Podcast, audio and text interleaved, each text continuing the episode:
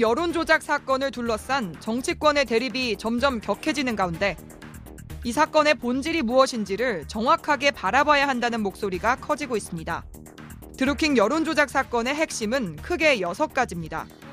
드루킹은 누구인가? 김경수 의원이 여론조작을 기획하고 지시했나? 김경수 의원이 드루킹 측에 대가를 지불했나? 당시 김경수 의원에게 정치적 중립 의무가 있었나?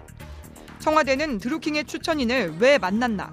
이명박 박근혜 정부의 국정원 여론조작 사건과 어떻게 다른가입니다. 이슈파이터 3부에서는 더불어민주당 디지털 소통위원장인 최민희 전 의원과 함께 드루킹 사태의 핵심을 짚어봅니다. 이슈파이터 3부 이어가겠습니다. 일명 드루킹 댓글 조작 사건이 전국의 또 다른 뇌관으로 떠올랐는데요. 야당은 이번 드루킹 파문이 최순실 국정농단과 유사하다면서 특검을 요구하고 있습니다. 김기식 드루킹 파문으로 4월 임시국회는 개점 휴업 상태인데요. 오늘은 지난 대선 당시 문재인 후보 캠프에서 SNS 선거대책본부장을 지내신 최민희 더불어민주당 디지털 소통위원장 초대해서 당시 상황을 좀 자세히 들어보겠습니다. 어서 오십시오. 네, 안녕하세요. 굉장히 오랜만에 뵙습니다. 잘 지내시죠? 저는, 네. 저는 선대위 수석 부본부장. 선대위 수석 네, 부본부장. 그다음에 수석 본부장은 유영민 음. 지금 네. 장관하고 아, 윤영찬 예. 수석 그 두 분이 예. 본부장이었습니다. 아 그래요? 아유 죄송합니다. 저희가 잘못 저는 해서. 기분이 좋죠. 그 영전하신 것으로 그렇죠. 말로만이라도 예, 그렇게 하겠습니다. 지금 이른바 지난 금요일 첫 보도가 나온 예. 것 같아요. 그러고 지금 뭐 오늘 수요일이니까 나흘 닷새 정도 지난 셈인데 굉장히 빠르게 확산이 좀 되고 있습니다. 이 드루킹 파문 전체 지금까지 흘러간 과정 어떻게 보고 계세요? 우선 이제 선거를 앞두고 있기 때문에 지방선거요. 예, 네. 정치권에서는 파장이 있을 수밖에 없는 소재가 음. 나온 것 같고요. 음. 그리고 지금 출구를 못 찾고 있던 야당한테는 네.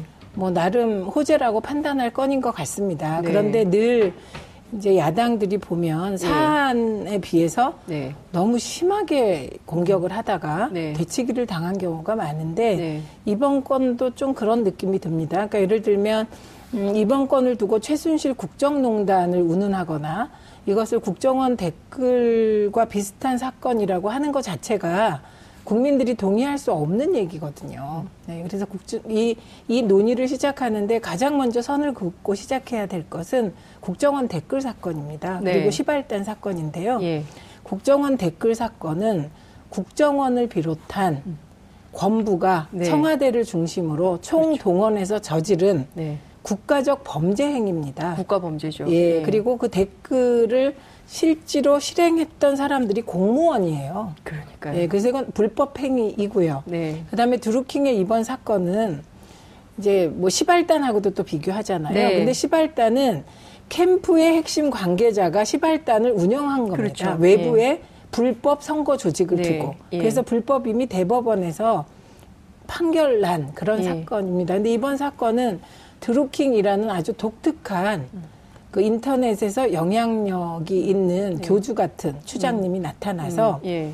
어, 저는 기본적으로 정치인을 중심으로 세상을 보는 게 아니라 드루킹과 그 집단 사람들을 음. 중심으로 음. 세상을 보면서 네. 정치인을 조종한다고 생각한 아주 독특한 사건인 것 같습니다. 아, 그러니까 그 정치인이 중심이 아니라 네. 자기가 중심에서 이를테면 정치인들을 하나씩 이렇게 셀렉팅해서 네. 키운다 이런 생각을 했던 집단이다. 네, 그래서 아. 배우라는 단어를 예, 쓰잖아요. 예, 예. 김경수를 뭐 예. 드루킹의 배우다. 그럼 그거에 대해서 회원들이 아주 반발하고 있다고 합니다. 어. 예. 김경수가 배우가 아니다. 드루킹이, 드루킹이 배우다. 배우다. 예, 이런 식의 생각을 하고 있고 예. 어, 그 드루킹 쪽 회원들의 특징은 네. 세상이 드루킹 중심으로 돌아가기 때문에 음. 지금 이 드루킹이 막 이번 보도를 통해서 네. 네이버 실검 1위로 뜨고 막 이런 네, 거 네, 있잖아요. 네, 포탈 네. 실검. 음. 그거를 아 드디어 드루킹의 계획대로 우리가 세상에 드러났다. 이렇게 생각하면서 좋아하는 분위기라고 합니다. 어, 그래요. 몇몇 회원분들 인터뷰한 내용을 보면 좀 이해는 안 돼요. 그러니까 뭐 무슨 유산균 같은 걸 팔았다고 하고 그리고 또 수익 사업 같은 것도 했다 그러고 뭐 무슨 뭐 동양 사상이라고 점도 봐줬 사주팔점 이런 것도 봤다는 거잖아요. 그러니까 잠시 기억이 안 나는데 무슨 점이 있습니다. 네. 근데 그 점을 봐주면서 네.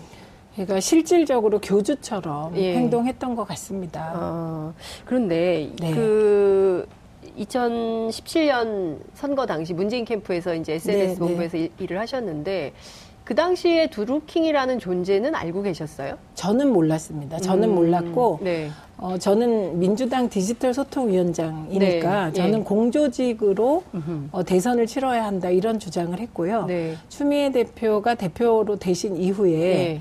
어, 디소위원장이 유영민 장관이고 그다음에 네. 제가 디소위 수석 부위원장이었습니다. 네. 그래서 가장 그 강조했던 것이 예. 공조직으로 선거를 치러야 한다. 시발당 같은 거 어, 그런 거 나오지도 말아야 된다. 우리 네. 대선에선. 음. 그래서 어, 추미애 대표가 당선되신 게 8월이었는데 예, 예. 그때부터 한 1년 거의 1년 예. 네, 여에 걸쳐서 조직을 했습니다. 디소이 조직을. 음. 순전히 당원으로 공조직으로. 네. 예. 예. 그래서 그 당원 조직으로 네. 선거를 치르기 위해서 준비했기 때문에 음.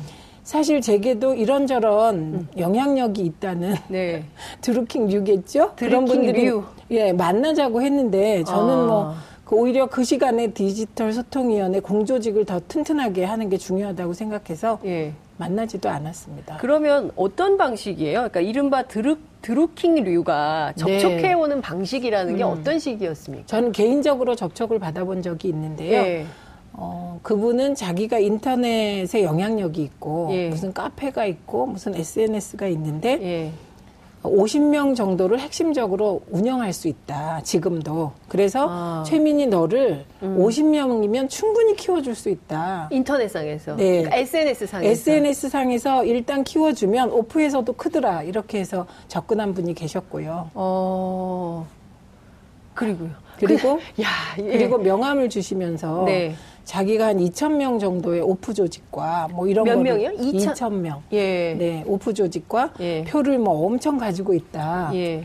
어 그러면서 뭐 도와주겠다. 예. 그런데 이제 저는 저 아시잖아요. 제가 음. 스타일이. 네. 그래서 다 따져보셨을 것 같아요. 정말 어. 이 사람이 이런 조직이 있나 없나. 그렇죠. 네. 그리고 네, 사실관계 그리고 실제 다 취재하셨을 것 같은데. 네. 그리고 어, 그분에게 그냥 선생님 한 표만 주십시오. 그리고 음. 말았던. 네. 네. 그래서 아마 음, 조금 열심히 일한 네. 국회의원들 혹은 정치인들 이런 네. 분들은 다 경험하신 일일걸요. 아, 그러니까 음. 일종의 그 저는 이게 무슨 팬클럽 같은 거라고 생각을 했었는데 그게 아니네요. 일종의 거래를 하려고 정치인을 찾아오는 경우.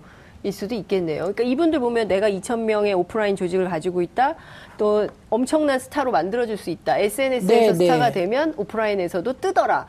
이러면 귀가 얇으신 분들은 어 이거 혹할 수 있을 것 같아요. 그러니까 정치인이 원래 귀가 얇은 건 아니고 극단 경쟁을 하는 데잖아요. 그렇죠. 예, 그리고 어, 이렇게 SNS의 스타가 결국은 각종 방송에도 나가고 이렇게 되기 때문에 네. 다들 아마 주의 깊게 들을 것 같아요. 음. 네, 그리고 음, 좀 이렇게 생각해 보면 어떨까 싶은데 네. 예전에는 그 DJ가 여의도에서 네. 유세를 하면 230만이 모이고 막 그랬잖아요. 음. YS가 할 네, 때도. 네, 근데 그때는 오프로 막 사람들이 나가잖아요. 네, 네. 그럼 거기서 중간중간에 바람잡이가 있잖아요. 바람잡이. 예, 그래갖고 막, 막 얘기하면 와, 먼저. 아, 예. 예.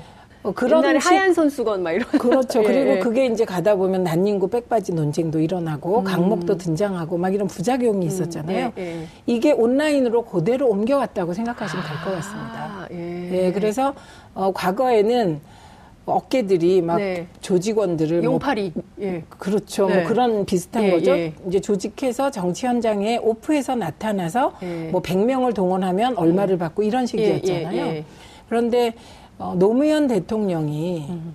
이제 아무래도 진보 개혁 세력의 경우는 조직력이 약하잖아요. 뭐 물적 토대도 약하고 뭐 그러다 뭐 보니 돈 주고 뭐 사람을 모고 이럴 형편이 그럴 수가 되죠. 없었죠. 예, 예. 어, 그렇기 때문에 인터넷상에서 참여 시민들을 모으고 음.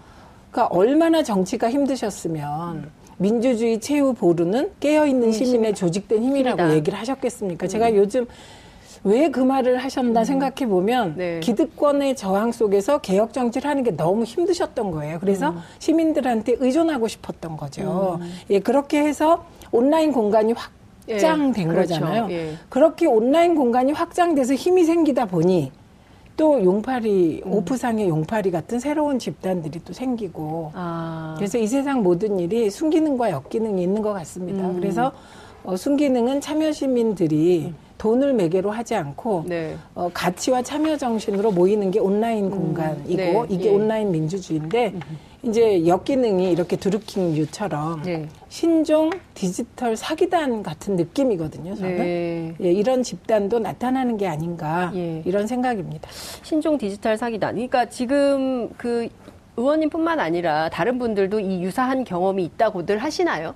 어, 그 언론만 봐도 네. 그렇고 뭐 나도 당했다 나도 당했다 이런 분들 계시죠. 저는 문성근 선배랑 국민의 명령이라는 예, 예. 뭐 그 통합 운동을 예, 온라인 그렇죠. 그 카페를 매개로 한 맞아요. 거잖아요. 예, 예.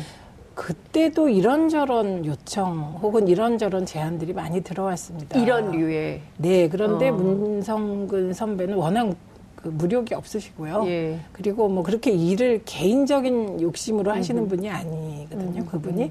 그러니까 모든 걸 다 끊는 거를 예. 봤습니다. 어. 요런 제안들을. 근데 예. 김경수 의원 같은 경우는 네. 대선 상황이잖아요. 네. 대선 때가 되면 이런 집단들이 오직 많았겠습니까? 음. 그게 뭐 전 드루킹 하나라고 생각하지 않고요. 지금도 여전히 존재한다고 보지 네, 않으세요? 예, 네. 존재하고 그리고 이게 과연 김경수 의원한테만 갔겠냐. 저는 음. 각 후보 캠프에 다 갔을 거라고 봅니다. 민주당 경선. 민주당뿐만 아니라 에, 예, 네, 대선 때 자유한국당 뭐, 쪽에서도 바른미래당 그 뭐. 주변에 많았다고 봅니다. 다. 음. 그런데 대선 때는 누구나 이런 분들이 왔을 때 네. 저처럼 칼같이 자르는 스타일은 진짜 곤란하죠. 왜냐하면 네. 표가 안 모이는 거 아닙니까? 아, 그렇죠. 네? 그러니까, 칼같이 자르면 표가 그렇죠. 안 오잖아요. 그러니까 예.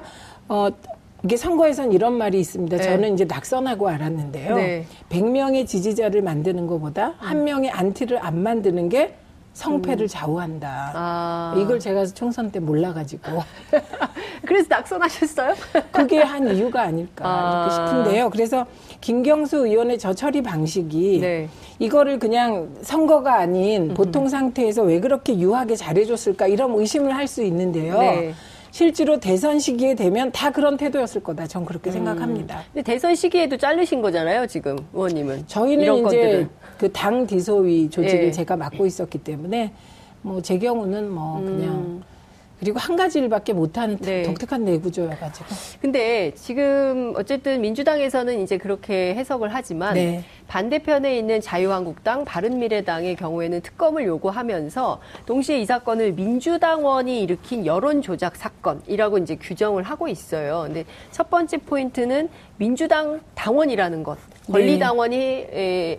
한 여론 조작 사건이다. 근데 네. 이게 대선 때 있었겠냐? 그렇지 않다. 그러니까 얼마 전에 드루킹 연구소인가요? 거기 어, 자료 창고에서 같이 활동했던 경공모 모임의 네. 회원이 인터뷰한 거 보면 대선 때는 아니고 최근이었다 이렇게 얘기를 매크로 프로그램이라는 걸 돌린 게 말이죠. 그런 얘기를 네, 하기도 하는데 저는 뭐 어, 야당이 그런 문제 제기를 할 수 있을 것 같습니다. 음. 그런데 중요한 건 이 민주당원이 네. 캠프에 어떤 위치였는가가 핵심이죠. 음. 예, 민주당원이면서 동시에 캠프의 중요 직책을 맡았었다. 네. 예, 그러면 문제가 될 거라고 봅니다. 근데 예. 드루킹은 예. 그렇게 하지 않죠. 음. 왜냐하면 캠프 따위 우스우니까. 핵심이. 네? 아. 왜냐하면 드루킹 요 집단이 대통령을 만드는 핵이라고 생각하니까. 자기들이 대통령을 만든다고요? 네, 배우라고 스스로 생각한다는 거잖아요. 네. 그러니까 사고 체계가 네. 다른 거죠. 왜냐하면 일본 침몰을 예언하고 네. 사이즈가 다른 거죠. 음. 고시기 대선뿐만 아니고 네. 대륙 먼 미래 대륙. 그렇죠. 네. 그래서 개성공단을 거점으로 남과 네. 북을 통합하는 음. 거대한 무엇인가를 하기 위하여 음. 오사카 총영사를 네 사람으로 해야, 해야 되겠다. 된다. 그러니까 좀 사이즈가 다르기 때문에 우리가 그런 드루킹의 독특한 사고 체계를 이해해야 될것 예, 같고요. 예, 예. 그 다음에 두 번째는 이 드루킹이 그런 과연 민주당 쪽만 접촉했냐? 네. 아니었다는 거잖아요. 음. 최초 타겟이 노회찬 의원이었다는 거잖아요. 그러니까요. 네, 왜냐하면 노회찬 의원도 그 얘기도 있어요. 유시민 전 장관에 대해서도 또 접촉했었다는 얘기도 있고 다양한 네, 얘기가 네, 나와요. 네. 예. 그리고 그 사진을 보면 심상 심상정 의원, 유시민 작가 뭐 이렇게 쭉 예. 앉아 있잖아요. 예. 윤우덕 의원까지. 그렇죠. 윤우덕. 파주에서 한 행사. 14 행사거든요. 예. 예. 그게 그거를 드루킹과 시민단체가 주도해서 나머지를 초청했는데 다 왔다는 거잖아요. 그렇죠. 그러니까 그것도 드루킹이 만든 자리잖아요. 음, 그러니까 자신의 영향력을 과시했다는데 그 자리에 참석했던 인사들 제가 몇명 취재를 해봤더니 다 달라요. 참여 경로가. 그러니까 이를테면 나는 국민의 명령이어서 간 거고, 나는 시민광장이어서 간 거고, 나는 그렇죠. 거기 그 저기 뭐야 정의당 파주 지역위원회가 불러서 간 거였지 두루킹이 누군지 두루막인지 난 모른다 이렇게 얘기도 그렇죠. 하시더라고요. 그러니까 두루킹은 네. 그 사람들을 모을 수 있는 네. 멤버들을 모아가지고 그 일을 네. 주도했다는 거죠. 그러니까 음. 스스로 배우다 이렇게 생각하는 거고요. 네. 그러니까 노회찬 의원의 경우는 으흠. 5천만 원을 노회찬 의원에게 주려고 했다는 거잖아요. 네. 그 중에 2천만 원을 전달하려고 했는데 네. 뭐 거절하고 거절하고. 만나지도 예. 못했다 이런 예. 거고요. 어, 그러다가 안 되니까 노회찬 의원의 부인의 운전기사에게 운전. 200만 원을 줬다는 거 아닙니까? 예. 그러니까 요거만 봐도 되게 집요한 분이죠. 음. 그렇게 해서 600만 원 음. 벌금형을 받았고 그렇죠. 대법원에서 요게 확정됐거든요. 네. 네. 그러니까 어, 저는 이분이 꼭 민주당이 아니고 음. 진보 개혁적 성향의 어, 유명한 정치인 음. 네, 그런 분들을 선호했던 게 아닌가. 음. 그리고 뭐 그건 당연하겠죠. 정치인을 디스플레이 할 때는 네. 이왕이면 유명한 사람들을 네. 하는 게더 음. 돋보이고 음. 배우로서 좀 약간 방송 용어로 부적절하지만 뽀다구가 나잖아요. 네, 그런데 네. 예. 그 말씀해 주신 것처럼 근데 중요한 포인트는 이 드루킹이라는 사람이 자기 세계에 빠져서 그런 모임을 만들고 정치인들을 유력 정치인으로 만들고 유력 정치인을 만들어서 행세하고 싶었고 뭐 이거는 이해가 되는데 음. 당시에 대선 시기여서 김경수 의원 같은 경우에는 여러 라인이 있고 네. 어뭐 이런 선거를 돕겠다는데 오지 말라고 할 리는 만무한 상황이긴 해요. 근데 네. 지금 이제 야당이 문제 삼고 있는 것은 돈 문제거든요. 그러면 이 사람이 11억이나 되는 그 운영비나 뭐 사무실 임대료나 이런 거를 어디서 나서 썼겠냐. 이게 민주당하고 연관된 거 아니냐라는 의혹도 제기를 하거든요. 그러니까 이거는 검경이 네. 철저하게 수사해서 사실을 밝혀야 되는데 네.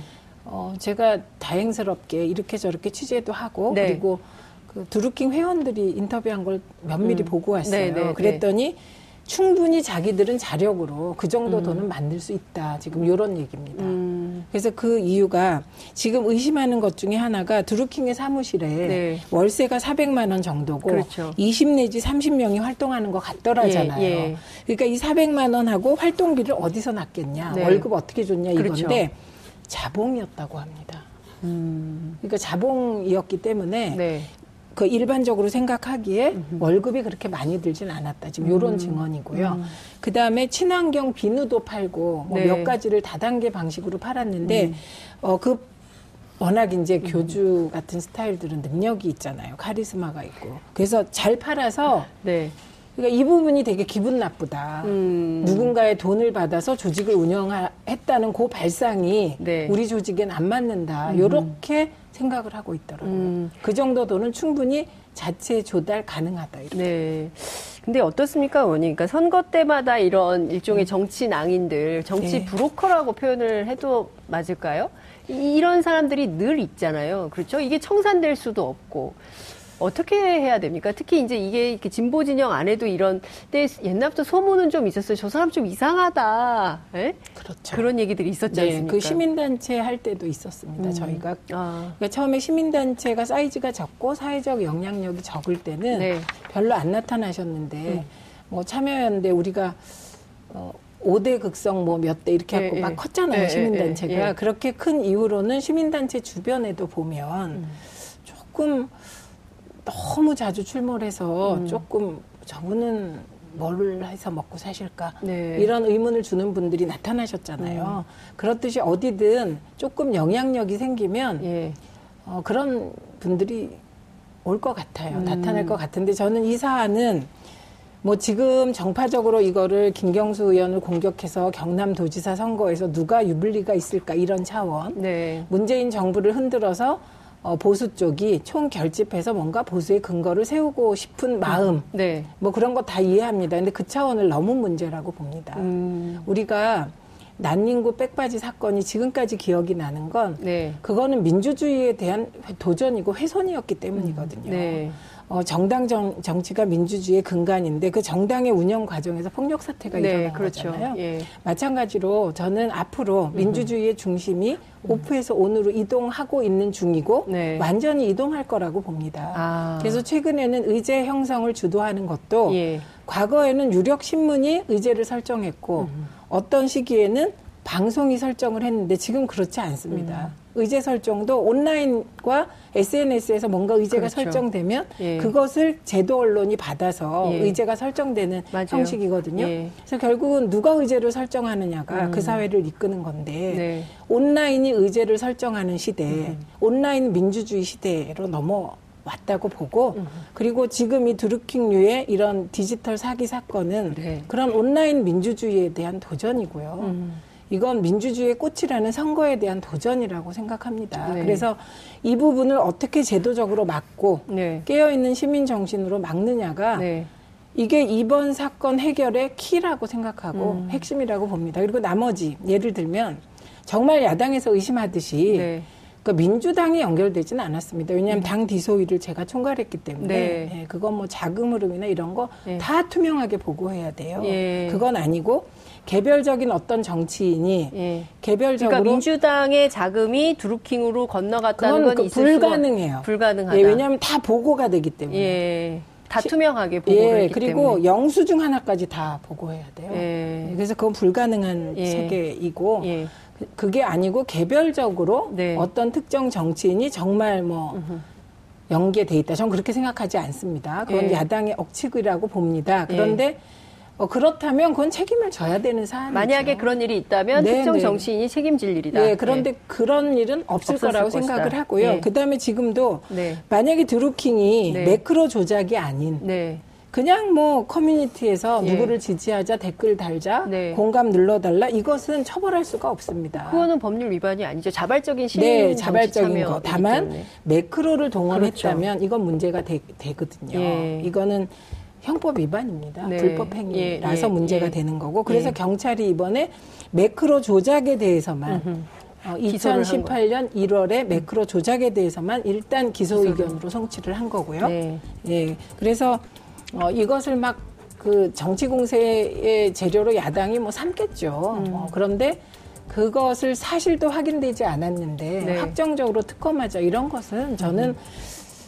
이거 너무 과해, 과한 것 같고요. 근데 지금 4월 임시국회 아무것도 안 하고 지금 김기식 원장 건 그리고 이 드루킹 사건 이 두 가지 가지고 하고 있고 실제 그 안철수 어, 바른미래당 서울시장 예비 후보의 경우에는 그 문재인 대통령 사과도 요구하고 있고 아, 그 부분은 논리적으로 좀 모순됩니다. 논리적으로 모순이다. 기억하시죠? 지난번에 국민의당 문준용 씨 제보 조작 사건. 음, 그때 기억하죠. 후보는 예. 몰랐다고 했잖아요. 예. 문재인 대통령도 후보 시절에 그거 몰랐겠죠. 그런 논리라면. 음. 나는 국민의당 제보 조작 사건 같은 거 몰랐는데 네. 문재인 후보는 알았을 거다. 이게 말이 됩니까? 음. 알았으면 다 한 거고 모르면 다 모르는 거지. 음. 게다가 국민의당 제보 조작 사건은 네. 더 심각한 건이죠. 유력 후보의 아들의 네. 그 비리 문제에 관해서 네. 없는 걸 조작한 거잖아요. 그렇죠. 예, 그건 더 큰 사건인데 그거를 안 후보는 몰랐다면서 음. 문재인 대통령은 후보 시절에 알았을 거다 이렇게 얘기하니까 앞뒤가 안 맞아서 음. 별로 설득력이 없습니다. 어쨌든 이 특검 요구를 계속하면서 4월 국회 발목 잡기를 네. 하고 있다면 여당으로선 상당히 정치적으로 부담일 것 같아요. 특히 개헌도 해야 되고 뭐 여러 가지 정치 일정이 있지 않습니까? 네, 가장 중요한 게 추경일 겁니다. 추경. 왜냐하면 네. 이번 추경은 청년 일자리 추경이거든요. 네. 그래서 청년 일자리 추경은 운동은 꼭 해야 되는 거고 음. 지금 우리 청년 세대가 진짜 힘들게 살고 있고 문재인 대통령이 일자리 대통령 네, 공약으로 당선된 예, 거잖아요. 예. 그렇기 때문에 어, 추경만은 꼭 통과시켜야 되는 거죠. 다른 건 다 포기한다고 하더라도 음. 개헌도요? 추경이 더 중요해요. 저는 더 중요한 것 같습니다. 음. 추경이 지금. 음. 그래서 빨리 청년 일자리를 만들어내는 네. 네. 것이. 그다음에 개헌 부분은 뭔가 협상이 더 필요한 내용이니까 음. 그건 뭐 협상에 가면 되는 거고요. 근데 네. 거꾸로 야당 입장에서 보면 네. 청년 일자리 추경이 통과돼서 어, 문재인 대통령에 대해서 지지율이 더 높아지면 음. 그게 선거에서 야당에게 불리하겠죠. 음. 네, 그렇기 때문에 지금 야당은 이렇게 4월 국회 임시국회를 파행시키고 이러면서 이득을 얻을 얻을 수밖에 없는 조건입니다. 지금 뭔가를 잘하기가 힘들어요. 음. 예, 그래서 근데 이 상황을 네. 지방선거까지 끌고 갈까요? 막 천막도 치고 국회 막 이렇게 하고 뭐 사실상 이제 농성 태배 태세를 분명하게 갖추고 시작을 하는 것 같은데 우리가 이렇게 되면 네 저거 많이 해봤잖아요. 네? 일 많이 해봤잖아요. 농성이요? 19대 때. 그런데 네. 참 하기는 쉬운데 네. 저게 참 테러가 어. 참 어려운 싸움이에요. 저 싸움이. 예. 그래서 만약에 그 김경수 의원에 대해서 제가 네. 돈을 냈다 뭐 이런 그 음. 검찰 경, 검경의 조사가 나오면 네. 모르겠지만 지금으로선 안 나올 가능성이 음. 높기 때문에 네. 저게 이제 처음에는 세게 했지만 자충수가 될 가능성이 음. 크죠. 자충수가 될 네, 가능성이 저는 크다. 그렇게 봅니다. 근데 일각에서는 이런 시각도 있습니다. 뭐 그 몇 언론에서는 그런 보도도 하던데 경찰이 그 청와대 눈치 보느라 수사를 세게 못 하고 있다. 이 런 얘기를 보도하기도 하거든요. 그거는 뭐 그럴 수 있을 것 같습니다. 그리고 그거는 네. 꼭 문재인 정부 청와대만 그런 게 아니고 음. 경찰은 늘 그래 왔죠.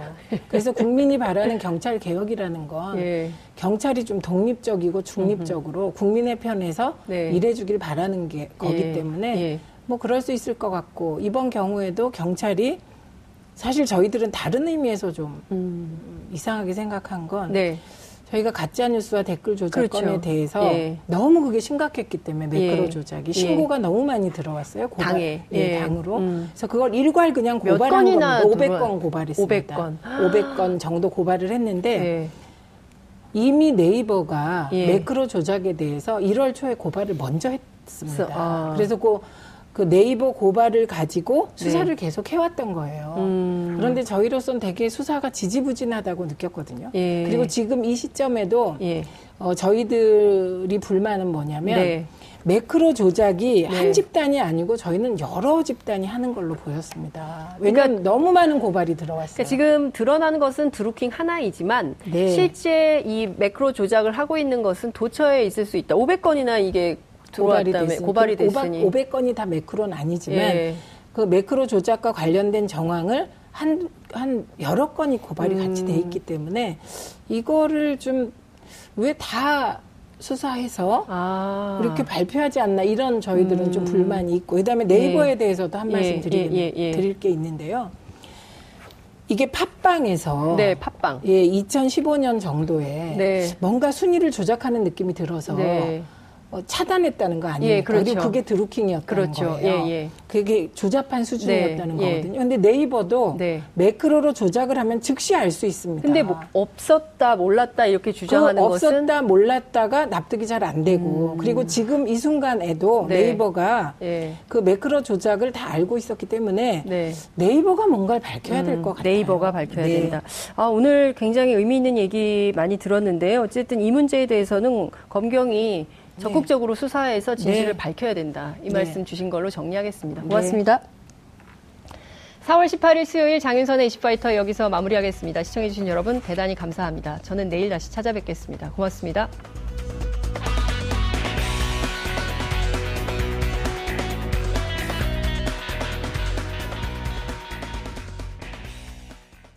오늘 방송 좋았나요?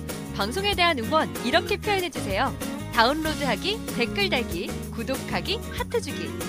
저 좋은 방송을 위해 응원해주세요. 다운로드하기, 댓글 달기, 구독하기, 하트 주기. 기억하셨죠?